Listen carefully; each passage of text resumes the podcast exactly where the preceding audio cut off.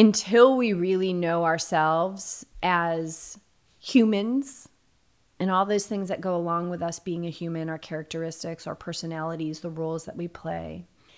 As we get to know that more through seeking the truth of who we are, that's really when we know if we're in this punishing mindset or not because it's going to ebb and flow it's going to morph it's there's going to be you're going to have 15 years of a non-punishing mindset and then you're going to have one moment and if you're not awake and ready for it you're going to miss it and you're going to punish yourself right but that punishment is exactly what you need to wake up to the next opportunity so you can't screw this up you guys you can't screw this up. This is your life, your journey, and we are grateful to be guides on this path for you.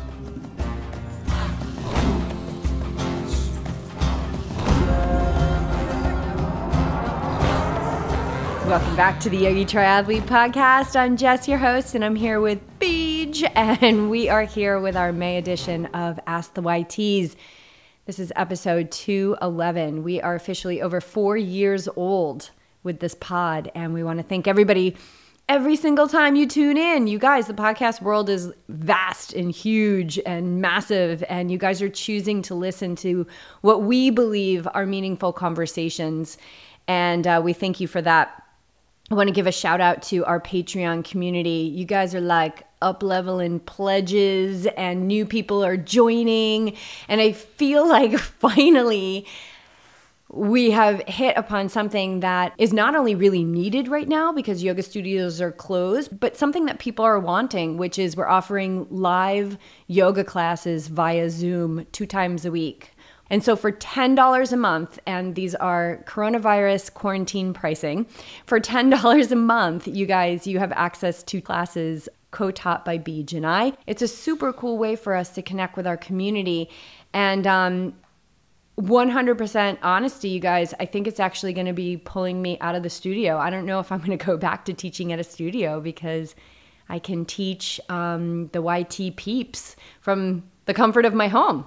What do you think, Beej? Like, what do you, how are you feeling about this whole yoga thing and the Patreon community growing?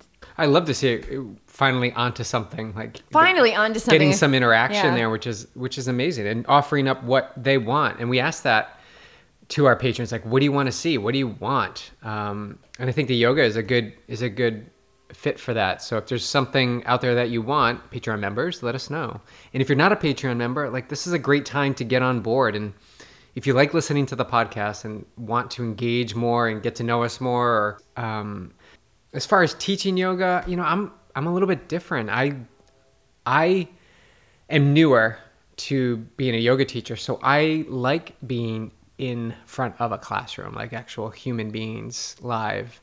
Um, so I am planning to return. That's my plan. I, I like to be up there. It gives me an opportunity to to strengthen this voice that is starting to or has become a big part of who I am, and it allows me to interact with with a community. And I think back to attending all of your classes at at Rippy and Newport Power Yoga. I think I went to like if it wasn't your class, I don't think I went, and I went to probably five times, uh, five of your classes a week. And so you had all this time to be up there and enjoy your. Oh, I was teaching twelve to 15, twelve to fifteen classes. Yeah, but this is just yeah, exactly. So, so I, I had years, you had that. like years of um, just all these experiences in the classroom, and I love it, love it, love it. And I think this is these are kind of the the tough decisions that we make when we live from our heart because what I just said to BJ before we turn these mics on is like anything that's taking me away from writing this book that I'm writing is it's it, it's like a no go unless it's an absolute priority for our life. And so, um, and it's so funny that I just mentioned the book because after the last Ask the YTs, I was like, why did we put that out there? Oh my God, there's so much pressure. Oh my God, the book sucks. What if I don't get it done? And here I am again talking about this freaking book that just keeps moving through me. So um, it's yeah, it's coming to life, and uh, and I did get some feedback from people who listen to the podcast, and they're excited to read it, which I then internalized and put even more pressure on me. But then when I did some uh, quick inner work, I realized that nobody's putting pressure on me. We can release that pressure, you guys. All we have to do is right now. And right now, I'm just here with you all, engaging, and um, what my intention is to be another meaningful conversation. Conversation 211. Let's get it going. Okay. What do you want to talk about? Oh, let's let's catch them up on what's been going on. Well, actually, the biggest news is what's happening next weekend. I'm racing. A And it's legit, not and it's not a virtual race. it's a legit race that was on the schedule, and they're going through with it. Actually, being the pioneers in the ultra running community to put on a race that's safe and open and willing to see what what comes of it. And they've been very transparent in how they're going to run the race and their expectations. And if it aligns with you, great. And if it doesn't, that's great too. But I think this is a really important, pivotal uh, race. And you were training for 100 miles, not 50. Yeah, so let's talk about the most awesome thing was that I was training for 100 miles, but the 100 mile got canceled. So now all I have to do is 50 and I'm so ready to do 50. That is what a bonus. Like the 100 mile, the Tahoe 100 miler just it's the gift that just keeps giving. It just keeps giving to me. So yeah, Bryce Canyon Ultras are on for next weekend. And you know, I kept training.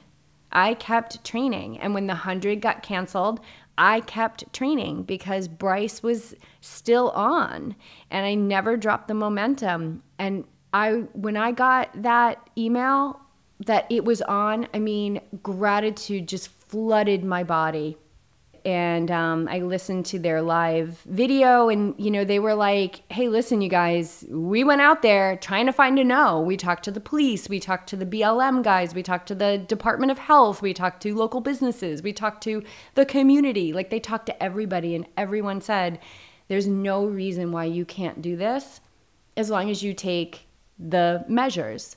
You know, and so they're just like, drive up, get out of your car, start the race when you finish the race, go through the finish line, get in your car, and leave. You know, so um, I do love the race environment, but I, that doesn't mean that I'm going to be less uh, enthused by the aid station people. Just because there's not spectators there, that's not really going to affect my experience because my motivation is internal and it's not external.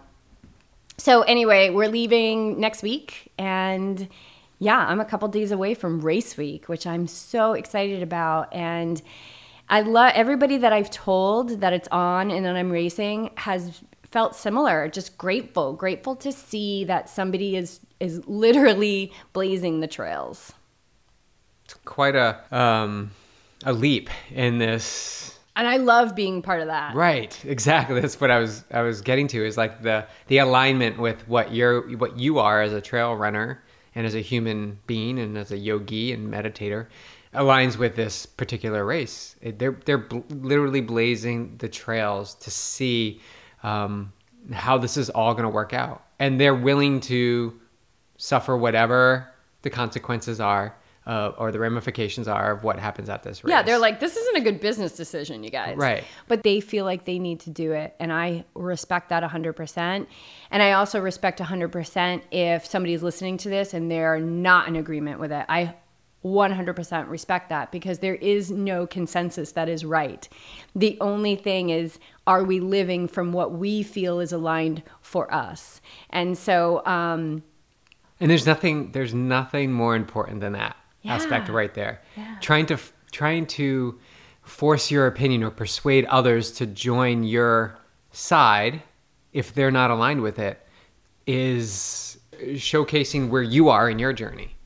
And and I'm speaking from personal experience. right, like- because I did that to you. but I've done that to you or other people. Like they, because I'm doing this, they should do, they should do it too. But th- it's choice. This is why we do the work on ourselves. You know, it's so important to have that alignment, faith, uh, trust, uh, courage, the ball of who you are be so strong in its foundation that it doesn't matter what others do. It's what you believe in for yourself that I'm learning more and more that that is the essence of, of the work that we're doing here is to bring up who we truly are. And when you jump on board with that, it doesn't matter what others do. It really doesn't. It's gonna it'll incite things. It does for us. We talk about it, but we notice it, and then we choose to laugh at it because it's not something we choose to indulge in. It's a great it's a great experience and process, and I, I wouldn't have it any other way. So yeah, I'm super excited to just hop in the car and go for a road trip. And well, first I want to finish off this by just saying that um, being a part of something that's pushing the boundaries, being a part of something that's risky, being a part of something that's controversial, being a part of something that really is unknown is so up my alley, and I'm so excited to be a part of it. But what I was to say is, and we get on Airbnb and we find this amazing brand new tiny home that we rented on this gorgeous plot of land. It's called the Tiny Home on the Hill. So we're to live in a proper tiny home for uh, four days next week with Clark. It's gonna be so awesome. There's so much to look forward to. Yeah, and you get to pace me. Oh yes, and for what? Thirteen, about thirteen miles. Yeah, a little over 13 miles. So you'll pick me up, uh, no, a little under 13 miles. So you'll pick me up just after the 37 mile mark. And, um, and then uh, I was kind of telling you about the course yesterday. I saw you a little disappointed with the last couple of miles Yeah, being all downhill. if you if been- you want more of a grind, dude, sign up. You've been do one. You can't. no, you can't sign up for can't this. sign up for this race. They're not accepting anybody new. But yeah, I will be out there. You took me yesterday on some hill intervals, Yeah, some two mile uphill intervals. yeah. I love intervals um, on trails. It's like it's not 20 seconds. It's two miles up, two miles down. Okay. Uh, what's happening with you? Wow. So yeah, everything's shift. I have no races. Everything's been moved to next year, except for Santa Rosa 70.3. I don't know when that's going to be rescheduled, uh, but I'm just planning on it next year. Um, so right now it looks like I have this feeling that September is going to be a strong month for races. I think August is going to be the transition month. This is my personal opinion based on nothing whatsoever, but it's just what I feel. Uh, September, and I tune into a lot of what I feel. Uh, September is going to be where the key for races, and I think Ironman St. George, which is now in September, in uh, Chattanooga. But Chattanooga is actually Kona qualifiers for 2021. Um, so I believe that St. George, and then there's one week after that, which is uh, I don't know what race, nothing in the U.S. or maybe Florida. Basically, Florida and St. George are the last two races to qualify for Kona in the U.S. And so Florida. yeah, because that got moved. Uh, I oh, believe. it's not in November anymore. Oh, Texas. Sorry, not Florida. Texas. Okay, Sorry, confusing you. Texas and St. George. got it. So I don't want to do Texas. Uh, I feel more aligned with St. George. I don't know what I'm doing.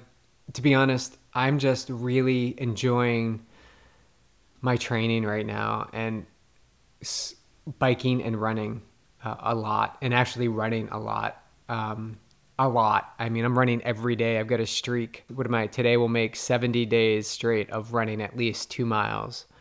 Um, I've hit some 50 mile weeks. I hit one 60 mile week, and uh, very minimal trail work. Um, but that trail run is is a quality session. So I feel really durable and strong right now. Still doing my strength work. So what's to come? I'll be ready. Whatever pops up. But there's nothing. Mm, You've heard me toy around with some Everesting options Daily. daily, some smoothie bowl competitions. I'm hearing a lot of talk. I don't know what I'm gonna be doing. I don't know. I'm just having fun. This is a great time for for You're someone. in discovery and creation. yeah. Uh, what I'm extremely grateful for is not to be attached to anything. I'm not attached to all these races, ones that are coming, ones that have been postponed or canceled. It's just I'm in the flow. Whatever, whatever will speak to me, I'll I'll pursue. And I I'm not going to stop momentum. It's really, really strong right now. Well, because if you if you halt your momentum forward in your training, you're going to start going in another direction, which is not the direction that you want to go in. Yes, you start creating So momentum in the opposite. Exactly. You're always creating. You guys, we are always creating. We are always creating every moment. And I, and I post this every now and again, kind of similar message, similar words. So we're always creating in every moment. Most people, I did this for years, decades. Most people are creating by default, meaning we're not awake and ready in the moment. So life is having its way with us. And when we're creating by default, this is why we create similar cycles in our life that we don't feel we can get out of because we're not awake and ready in the moment. When we live awake and ready, we can see, we start calling bullshit on these narratives, on these cycles, on these stories that don't serve us, that don't serve our families, our communities, the world at large, and our dreams.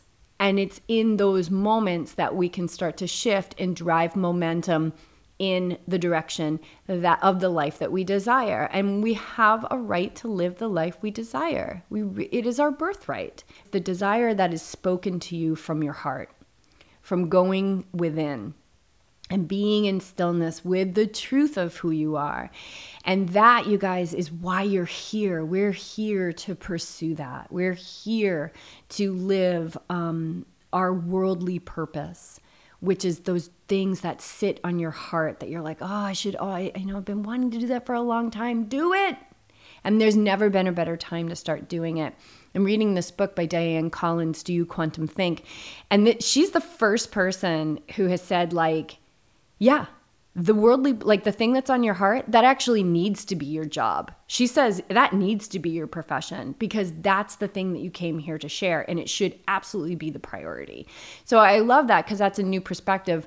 Most perspectives I've heard are like, it doesn't have to be your job, it could be a hobby. But I kind of like the directness and the firmness of that. It's like, no, why wouldn't you live your worldly purpose as a way to live in a financially abundant life as well.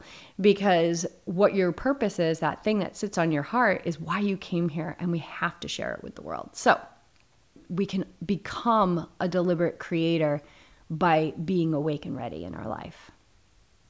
So beautifully said. Beautifully said. Thank you, honey. Should we dive into some questions? Let's do it. All right. Wait, I have one more question for you, and then we're going to dive into um, Okay. Daniel's question, vegan powered athlete, because it's um, kind of along the same. I want to know what the trail running, how you feel the trail running has enhanced your training for triathlon. New question just got submitted. There it is. this one comes In from me. You know the the longer trail runs because they have been longer. Like I'm talking two to four to five hours uh, with lots of elevation. It seemed like during this COVID um, pandemic, doing the, the Talega loop over and over again. Shout out to Dave Wiskowski who has annihilated the thought that I have that I loved loops. He has trashed that idea and really does love loops.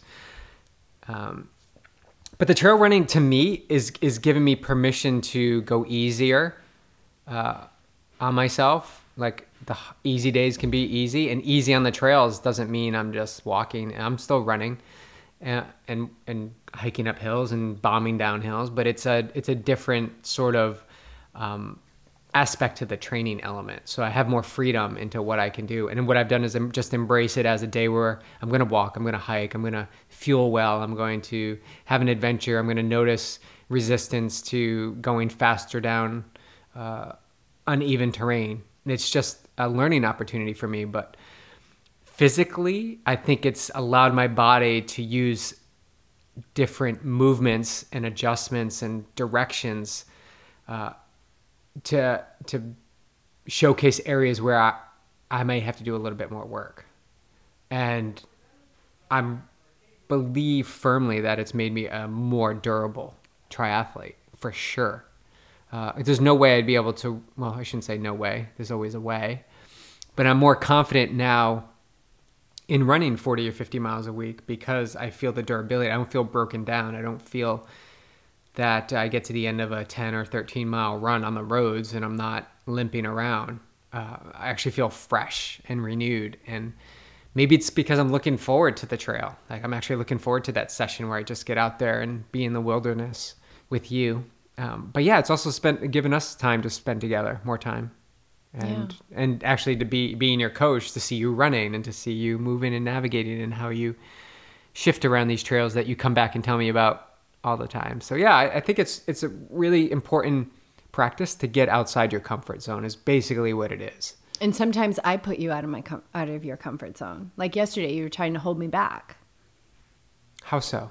After I tumble, I had a little rough and got a little rough and tumble on the trail yesterday, and then you were like walking in front of me, like holding me back, and I was like, "This does not work." And then did you run around me? Mm-hmm. Great. did I pursue? No. no, you were not in high pursuit. So I gave you the opportunity to. But it was like my, it was like my whole like, I will not be held back in this life. It was really cool to feel that. But I felt no. Res- I felt no. Like you're gonna go run, go run. You're gonna do what you want to do. But I chose. I saw that as a sign for me to just.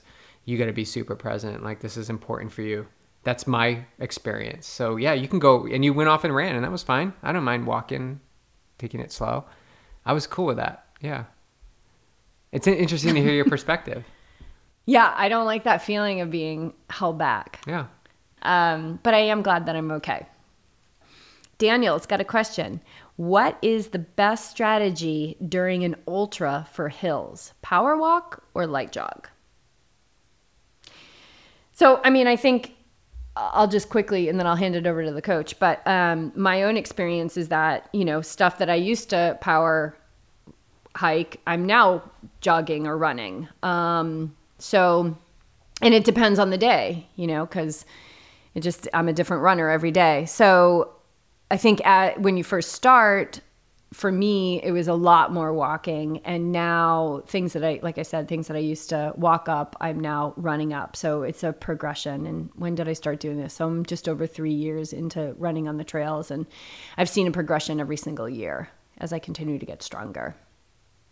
Think the it depends comes into this uh, question for Daniel, and how you approach it is exactly how I would recommend. You start walking it, and you power hike it, and then maybe you run slash walk, and then maybe you're running things that you couldn't before. But it, it, you have to build that foundation first. And so think about it when if you see a hill and you're you're capable of running up the hill in the long term race is that the most beneficial thing for you? Is it is it super important for you to run up this one hill to be get to the top out of breath and use the down to recover again and again right? That's one way to go. But but how much time are you if we're talking racing i guess right? Yeah, I mean, I think yeah, because I was thinking about the racing. I think Yeah. we kind of answered the training one. Yeah. is that eventually you're going to get stronger on eventually the you're going to get stronger but in But- racing it's it's really important to it depends on the distance and how much endurance you have because those hills are going to constantly take uh, they're going to uh, burn matches matches are going to be burnt like if you go hard i'm talking hard up the hills so in my experience and what i've seen you do it's it's a gradual gradual progression. As you get deeper into the race fatigue is going to build up. So i'm assuming for most people these steeper hills are going to be walkable. You know you maybe will run the first few maybe run walk and then you're going to move to a walk just because of the attrition of a long endurance trail run. That doesn't mean that's what it has to be for you. You know there's there's you could do a reverse progression maybe walk the first few hills um, maybe walk run. But I, I just feel as you get deeper into a race five six seven hours fatigue really shows itself. And you want to be you want to be fresh and awake for those downhills. You want to be aware of your of your footing and what's going on because your muscles are weaker your mind is drifting off. So presence is is super important. But yeah just keep practicing hills. I can't i can't stress enough how important hill workouts are like on the trail but also on the roads here we have a little run out here where we call it the up downs so we have this two parallel streets. Well, two streets are parallel, and you go up, bounce up and down, up, down, up, down. I think we do it. It's a if you go out and back, it's three miles. So you're constantly going up and down. Nothing too steep, but it allows you to feel the power that you can generate going up the hill and how you carry yourself down. And I think that's a good gauge when you're not on the trail and you don't have to worry about your footing. Like on the road, you can really get a nice sense of, of where you are with, with hill hill repeats. So yeah, definitely practice those. I'd say once, if not twice a week. Yeah, and you know, I I remember at the beginning like it was almost like a decision like I was just going to walk every hill. Um, and so just watch those hard lines. Like I walk the hills and I, you know, run everything else. So just every every hill is a is a new one and every day you're in a new body because even from the time that we started recording this podcast to now all of our bodies are different we are in different bodies. So, and I have also over these years started to really understand how I can use my road training to support my trail racing. And I think that it will work the opposite way the trail training as a way to support road racing and triathlon. Yeah. Absolutely. It's cool. I, I think it's a great it's a great cross train for sure because it's trail running is just such a different sport. I think also the ego comes into a place here too when you're when you see others running up the hill and you want to run. Yeah, I know. I said to you, I was like, you better put some fast runs up on Strava because if anybody sees these runs that you're doing with me, they're going to be like, I don't want that guy as my coach.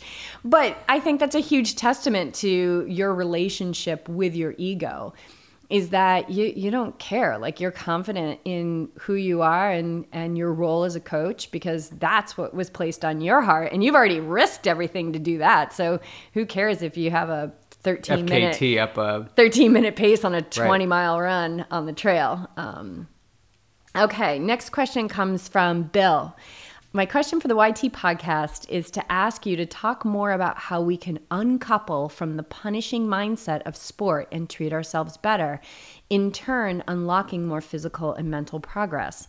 I've heard it said so many times that, oh, yeah, triathletes are all type A. This label can be worn as a badge of courage, and it becomes an excuse for treating our bodies less than optimally. Wonder if you could talk more about this in a future pod. What do you think about that, Beej? the label of type A athletes. I, th- I think that's that gained momentum a little while ago, you know, especially for triathletes and the A type. I maybe it's because of the circles I'm in, but I don't see that as much. I don't think you're type. I don't think you're a type A person. No. I was a super type A person Oh, coming yeah. into triathlon. So, um, so yeah, I think it's it's perspective. It's perspective. So the same thing with the beating of the body and the badge of honor. Like, I think it's it's perspective. Like, what's your perspective on that? Do you feel do you feel like you're beating up your like? Get in touch with your like. Spend some time with yourself. Are you? Do you feel like you're beating up your body? Step outside for a moment, and see how what's happening in your in your daily training. Are you capable of stepping away and taking a day off, and being okay with that? I think that's important. It sort of separates how tied you are to the sport or the label or the fitness or the, the physical appearance or any of that stuff. So um, it's a great time to question question your relationship to this sport or who you are as an athlete. I think that's the essence of of uh, what Bill is asking here is uncoupling this, um, like the punishing mindset, is really like the first step, you guys, in healing. Let's use healing if we're talking about a punishing mindset, is to really see and accept where you are right now. So I saw and very much accepted that I was in that punishing mindset when I began um, as a triathlete. And that's where I was. I was that triathlete that was running from herself. I was 100% hands down. So it wasn't until I started to develop this relationship with who I am. Um, and when I when we say the truth of who we are, uh, who we are, I mean I'm really talking about getting a deeper relationship or even any kind of relationship with the essence of who you are, which is really the light, the the source, the energy that breathes all life. That's who you truly are. And so when we start to make our way through all the layers, through stillness, through just paying attention how we're moving through the world, you guys. That's a if you're like, "Hell no, I'm not meditating." Just start paying attention. How do you shut the car door? Do you slam it or do you shut it? How do you close a drawer? How do you feel when a voicemail pops up? How do you brush your teeth? How do you shower? How do you wash your hair? You know, start to pay attention to how you're moving through the world And you're going to learn so much about if you are in that punishing type of mindset because it's not just reserved for triathlon. There's other places in your life that you're doing it too. How do you talk about yourself? What do you think about yourself? What are the dialogues? That's how we really start to uncouple ourselves um, by creating the space between where our awareness is and all that noise and being able to see how we're moving through the world. I think that that's, um, I think that that's really big. Um, and scary because when you create that space, it uncovers a lot of, a lot of quiet time. Mm-hmm.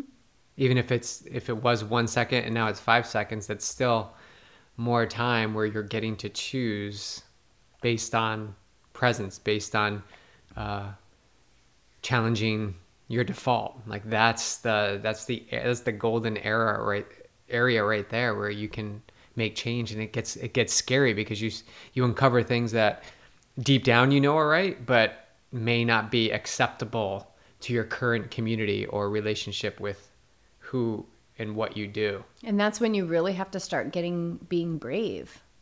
And when you do start to shine a light on some things that perhaps you're like, oh, I don't want to do that anymore. Know that there's people around you who, and this isn't necessarily a conscious thing, but they need you not to change. They need you to stay the same because that's a constant. That's something they can rely on. That's a known in their that's, life. That's why family brings up stories. yeah. Oh my God! Remember you used to, you used to, and I hear that like you used to do this, but that's honestly that's not me anymore. Right. So it's independent of all that external stimulus, it's our responsibility to find out who we are and what we love and how we are um, rewarding or punishing ourselves. And there is no hard consensus on this. You've got all this different languaging, all the stimulus, this podcast, these words that you're hearing right now. And it's really when you're out there and you're training or you're coming back from training or you're getting ready for a workout, pay attention. Are you dreading it? Are you um, unsatisfied with it? Or do you feel like I just did that IG story the other day? Um, if you haven't listened to it, Bill, go to my Instagram page and listen to it. And it's about how I was having some sensation in my hip that was not allowing me to run uh, late last week. And we went out on Sunday on a trail run, and oh my gosh, you did hold me back, and it was a really good thing.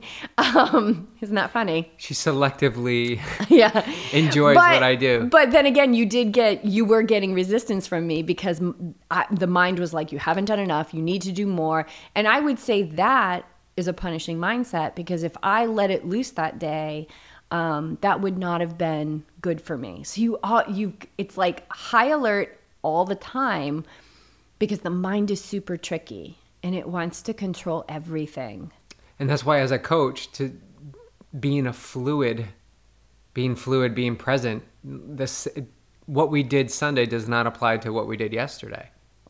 If I had held firm in holding you back, right, then the experience would have been would have been atrocious. But being there, present, feeling the, I could feel the vibe, I could feel the sensation, feel that energy that you just needed to do your but, thing. Yeah, and the thing but, was, yesterday I was fine.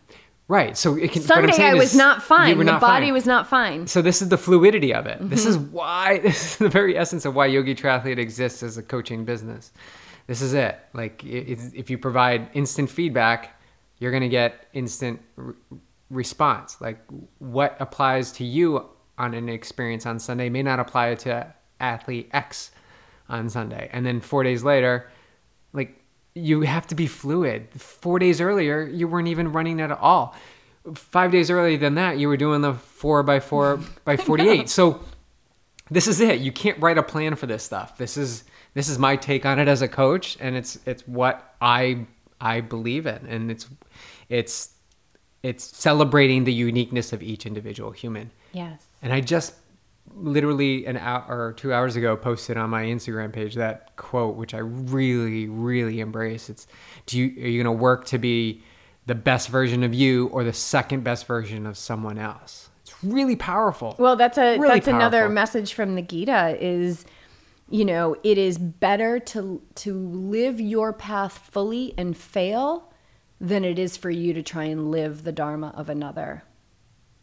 Like we have to so so really Bill the well first of all Bill we're so glad that you're on the team and that you've got BJ as your guide and so you guys can have further dialogue on this. But until we really know ourselves as humans and all those things that go along with us being a human, our characteristics, our personalities, the roles that we play, as we get to know that more through seeking the truth of who we are, that's really when we know if we're in this punishing mindset or not because it's going to ebb and flow. It's going to morph. It's there's going to be you're going to have 15 years of a non-punishing mindset and then you're going to have one moment and if you're not awake and ready for it you're going to miss it and you're going to punish yourself right? But that punishment is exactly what you need to wake up to the next opportunity. So you can't screw this up you guys you can't screw this up. This is your life, your journey, and we are grateful to be guides on this path for you. You're writing you're, you're writing your plan right now. You're writing your life as we speak in each experience. Yeah. So you're writing your book. And also um, ahimsa, right? So the tenant. Oh, non-harm. Not, Yeah, it just the- doesn't mean non-harm for animals or outside. It's it can be harmful to you. Yeah, it's like when you cut open that avocado, are you scooping it out gently or are you digging the spoon in there and you're stabbing at it with the knife to slice it up? Look in your life where there is ahimsa, where there is nonviolence, and where there is violence. And violence doesn't mean pulling a gun and shooting somebody. no, It could be a thought. slamming the drawer, right? Everything is is energy. Everything is energy, and so we're affecting that energy with our energy. Um, so ahimsa, I remember a couple of assignments my teacher gave me early on. One was the ahimsa, and I was like, "Whoa, I'm slamming stuff all over the place." Um, so that was a light that got shined pretty bright, and the other one was attachment. So maybe that's a story for another day. All right. I hope that helps. Um, I love that question. I've been there, and uh, and then I see little trinkets of it showing up in my life now. All right, and then yeah, I guess on your post today, Bill's got another question about um, proper standing position. So ta- talk about the post that you put out there today, and then we can talk. And then Bill's question will make more sense. It's really what is that proper standing position? Yeah, I, I posted today about my anterior pelvic tilt, which has become more pronounced as I've, you know, become more aware of my body. And it's not a, a sentence that I need to, you know, it's not a story I need to believe in. Um, it's a story that I challenge that I can change this and work towards uh, a stronger, more uh, durable, um, capable body. And as I age, it's no more important than it than right now to capture that.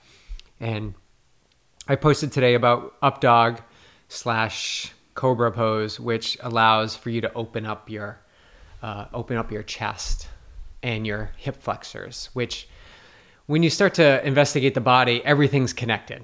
There's everything is uh, uh, affecting something else, and I think I learned that from you really when you were in massage school, and I'd be like, but and you would work on me. I would say my calf, my left calf is super super tight, and you wouldn't work my left calf. You were working like my hamstring or my right shoulder, like somewhere else, because you knew my body, um, but also because you understood that it, that was just a symptom, and so. Yeah, you can look at a, uh, anterior pelvic tilt, which is when the belly sticks out further than the butt. There's like a little cave in the back, lower back area, is my understanding. Yeah, so there's an exaggerated curve in the lumbar spine. So the two points on the front of your hips, those are your anterior superior iliac spine, and those are.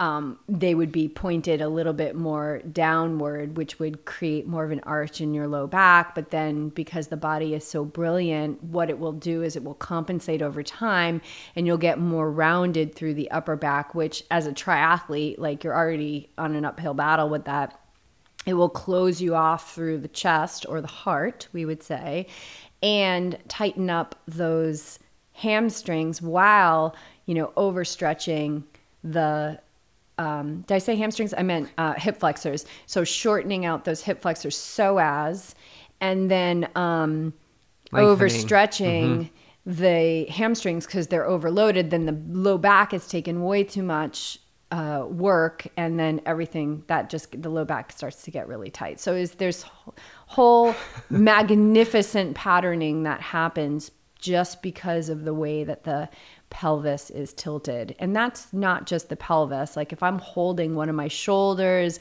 you know, it's it's all going to get balanced out in the body and that's that's the brilliance of this temple that we live in.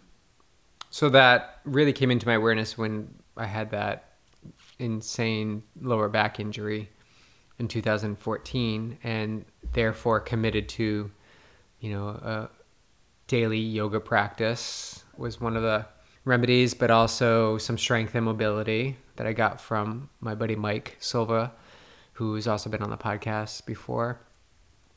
And I started to use a standing desk because I realized that a lot of what was occurring in me was happening because I sat for long periods of time. So I would train really hard and then sit for eight hours and then train really hard.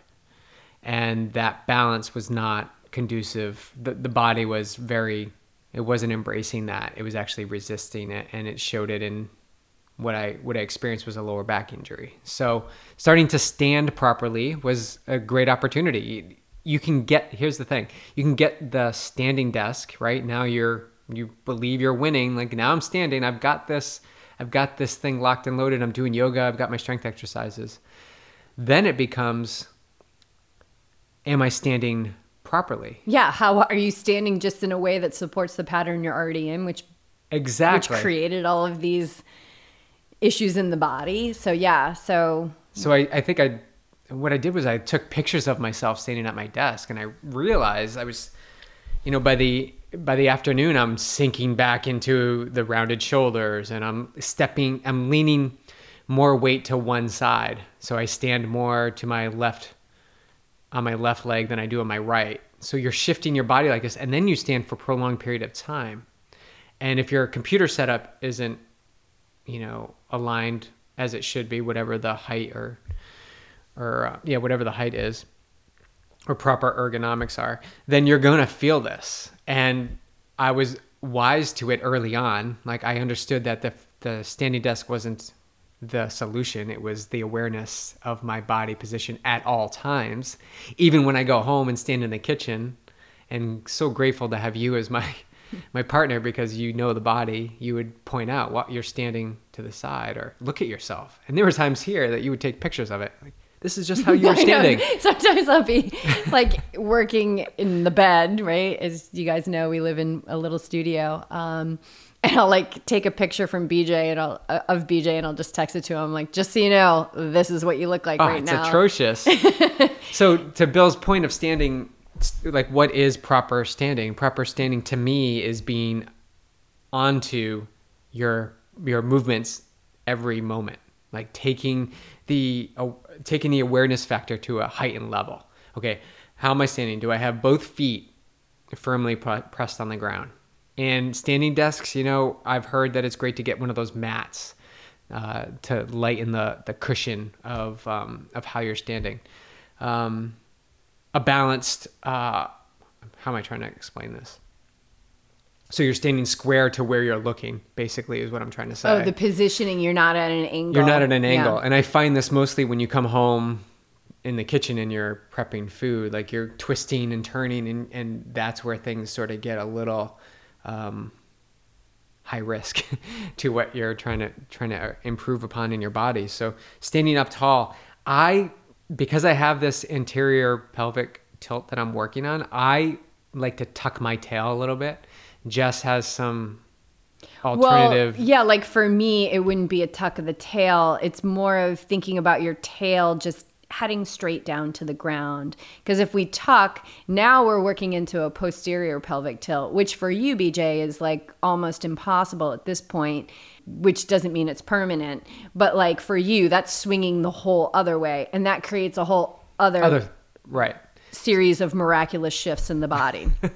so it's it's think about your I love how you said your feet, right? Because it all starts with the foundation. We don't build houses on foundations of sand. So feel your feet. Are you rolling the weight to the outside of the feet? Press through your big toe, press through the mound underneath your big toe. That's magic right there. Yeah, That that's huge- the big toe mound. the big toe magic. press Yeah. is magical, especially for run, like runners, which basically everybody's listening to this.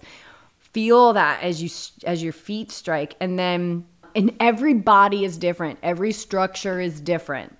Okay. But if you think about shoulders over your hips, which is really what we want for running anyway, I'm just talking about running, um, and then your ears aligned with your shoulders. So this is where we get into a lot of trouble too, is the forward head posture, where the ears are out in front of the shoulders. So it's great to just stand like you would normally stand, not like you're getting your picture taken, and have somebody take your picture or set up the self picture thing and see how you're standing. You're going to be able to learn a lot from that. And you might be like, oh, I'm amazing. Like, this is great posture. If you start to see any kind of rounding through the shoulders or forward head posture, meaning the ears are over the shoulders, you're adding a lot of weight and strain to your cervical spine, which is only these seven little vertebrae. And they're holding the whole weight of your head you know, if you're somebody who just like core, core, core, but the core is never getting strong, perhaps those things have been overstretched by an anterior pelvic tilt. So it's really like, where are you now? Let's see, let's accept, let's love where you are now.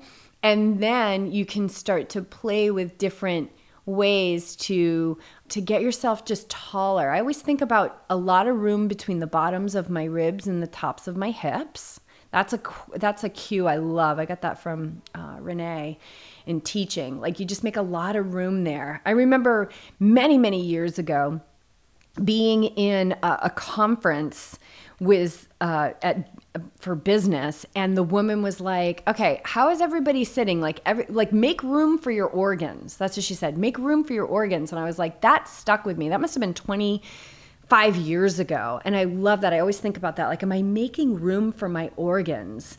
So am I long through my torso? And you're just, you're feeling powerful, you're feeling tall, and you're feeling um, like nothing is being strained. Like you're nice and stacked. I would say that that's quote unquote proper positioning knowing that everybody is different and everybody's in a different stage of their postural journey. I think I think that's great. Um, and we're talking about this when you feel that big toe. I, I'm talking about this being barefoot too. I think being barefoot is a is, a, is an important component to um, proper posture, but also uh, uncovering stuff. And it usually comes from your feet. You know, the athletes that we work with that to me that showcase uh, opportunities in, in their running form or plantar fasciitis or heel uh, they wear high heels so their calves um, and they feel it in their knees. A lot of the stuff we do is just just take time to go barefoot in your home. Walk on the treadmill barefoot for 10 or 15 minutes. Uh, go walk in the grass go earth earthing. Go put your feet in, in some soil and just walk around barefoot. It, this this stuff that we're talking about is not the quick fix. It's not like you start doing this and a week later you're going to feel amazing. I've been doing this, I would say, diligently being aware of my body position for only five years. And I'm at a point now where I don't have lower back sensation or pain when I get into aero position or wake up in the morning after workouts as intense. Like I, what I'm saying is it hasn't gone completely away, but I feel my body position in other areas holding me up. It, I don't feel the lower back is everything's dumping into the that area. So it takes time, patience. Just think of, you know, for me, I'm 47, so you know, 42 years of of not paying attention is not going to be undone in five years. It's a process. Uh, I'm just so grateful that I started when I did. Yes, would I have enjoyed starting earlier? Of course, but that's not where I am, and that's not my story. My story is this is who I am as a individual being right now. This is my physical body. I need to take care of it. Yeah, and I think posture and pain has a huge relationship. So if you're curious about it, have somebody take that picture and bring it to your PT or or somebody that you know or send it to us and we can take a look at it for you because knowing where we are now and accepting that is that's our jumping off point for the the full encompassing healing. And I keep thinking about Lawrence Van Lingen keeps coming oh, into Oh, my head. yeah. Lawrence, who's been on the podcast, he's got a great YouTube channel. So, from the noticings of that photo, you might be able to find some things on his YouTube channel um, because he deals a lot with posture. But also, you know, our yoga classes. Or come, to to our- yoga. Come to yoga. We'll see you standing there. When you stand in that mountain pose and your hands are like, you know, spread wide. Like this is this is when you can use that opportunity to to be tall and long. And that's a really powerful pose. We talked with that um, with Philip and Renee, who have been on the podcast. Um, but Philip's been, you know, he's Oh, he's diving been- into that Yeah, research. edu- educating himself at Harvard University about this relationship of mindfulness and meditation and yoga on the body and the mind. And um, this powerful pose, we would say it was mountain pose in yoga, where you're just standing tall and your fingers are are spread wide and your heart is open and your ears are over your shoulders. Your brain is releasing serotonin. You are getting fe- good feeling chemicals released into your body. You are feeling confident in that pose. So that's a pose I take a lot um, throughout the day to kind of mm, give my nervous system that little like you are a confident being keep going okay so final question from erica let's see what are some good workouts to start making your legs turn over faster? I'm looking to decrease my 10K time, but I have trouble going faster during speed work. I feel like my legs won't turn over. Any advice? Of course, we have advice. Of course we do.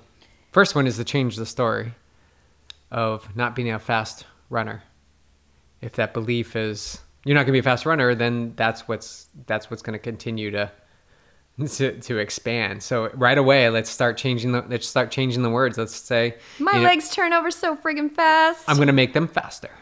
they right? are faster. They are faster. So I'm getting faster and faster every day. I'm getting faster and faster every day.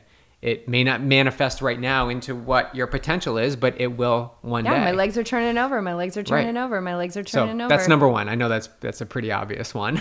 you know we're coming in with that You know one. we're coming in Change the story, friend. but you know that uh, yeah, I think every run that you have, whether it's if you're doing speed work, obviously you're getting the speed work. But in your steady state runs, add in strides at the end. That's the that's money in the bank right there. So what is a stride? To me, a stride is to, to do an effort at the end of these runs. Steady state runs are usually Z1, Z2, or a, conversation pace. And you add in these progressions, in my opinion, that you go from, you know, standing still to an 85, 90% effort by the end of 15 seconds up to like a minute. But I would start with 15 seconds and you do four to six of them at the end of every single run. And if you hear a podcast with Sam Long, uh, not too long ago, he talks about a majority of his runs are steady state runs, and he adds in long intervals. Now he's a professional triathlete. I think he does, you know, a minute uh, strides at the end. And Tommy Rivs, actually, who was on the podcast, talked about that.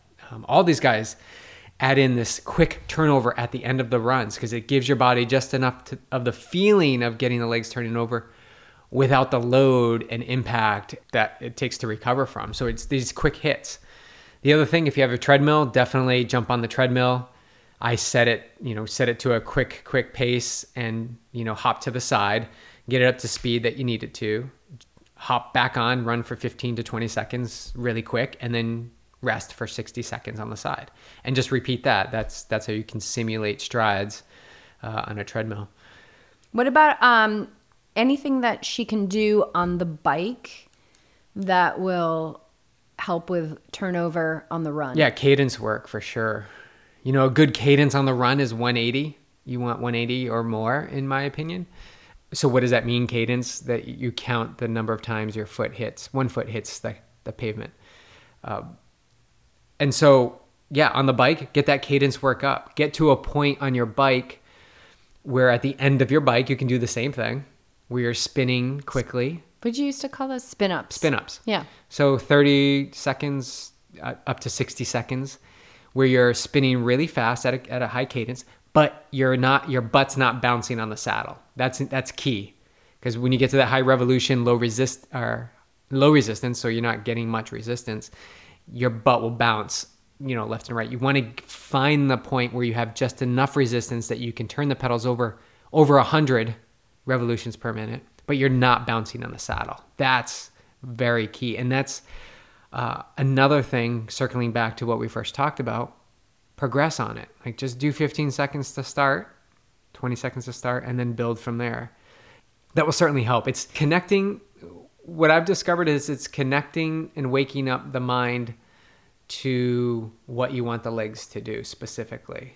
So, as an example, I was talking to uh, Mike, our P- my PT buddy, and talking about glutes and how the glute, glute activation has changed my world.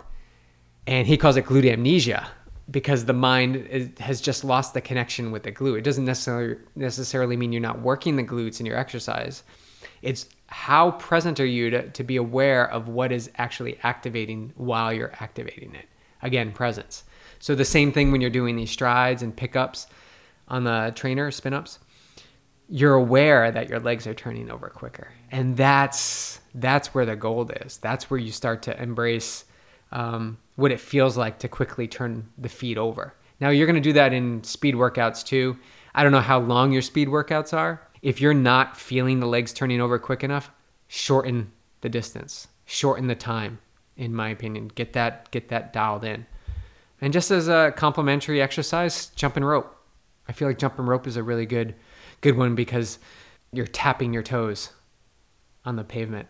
You know, you're, you're constantly like tap, tap, tap, tap, tap, like super quick. And so you're generating uh, a little bit of force by picking up toe after toe after toe, alternating. And you're in- incorporating the coordination of the jump rope. And what we do with our athletes is I add that after our runs because I think it's a good indicator of how great their cadence was during that session, fast or slow. Awesome. Yeah. I like it. Okay. That was it. This is it. This podcast is over. This is it. I can keep going.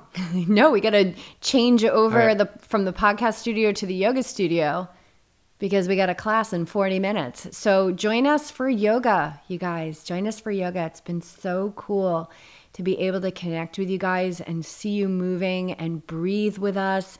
So the way we do it is um we co-teach so you can always see one of us practicing, but it's so wonderful because we can see you practicing. So the person who's teaching can see, you know, and see if anything, you know, is becoming a bad habit. Um, but also know that we've got some people that come on to Zoom and they don't want their video on or they don't turn it on. And um, that's cool too, right? Like, do what feels aligned for you. But come and join us for yoga. And um, if you are a Patreon member, you guys, we have new tiers that are set up. This doesn't affect your monthly pledge unless you want it to, but you need to go in there and there's instructions there for you to enter into your tier because that's where we're posting the Zoom link for class. That's where I'm going to be posting the recording, so you don't want to miss out on your perks. Don't let the time of the class deter you from taking the class. Sign up for that $20 tier in Patreon and you'll get the link for seven days. I think that's a really important Yeah. aspect to, to what we're providing. Yeah. Awesome, you guys. We're going to be checking in after Bryce Canyon 50 miler. So you're going to hear us again in a couple weeks because we're going to do a smackdown on that. And I'm sure we'll be putting it out there if you guys have any questions about the experience um, and uh, how I got those legs to turn over for 50. All right. I think that's it. Fin- final words of wisdom, Beej. Lay them down. What's been on your mind lately? Find out what you love and do more of it. A lot of it. So much of it so that it becomes what you do.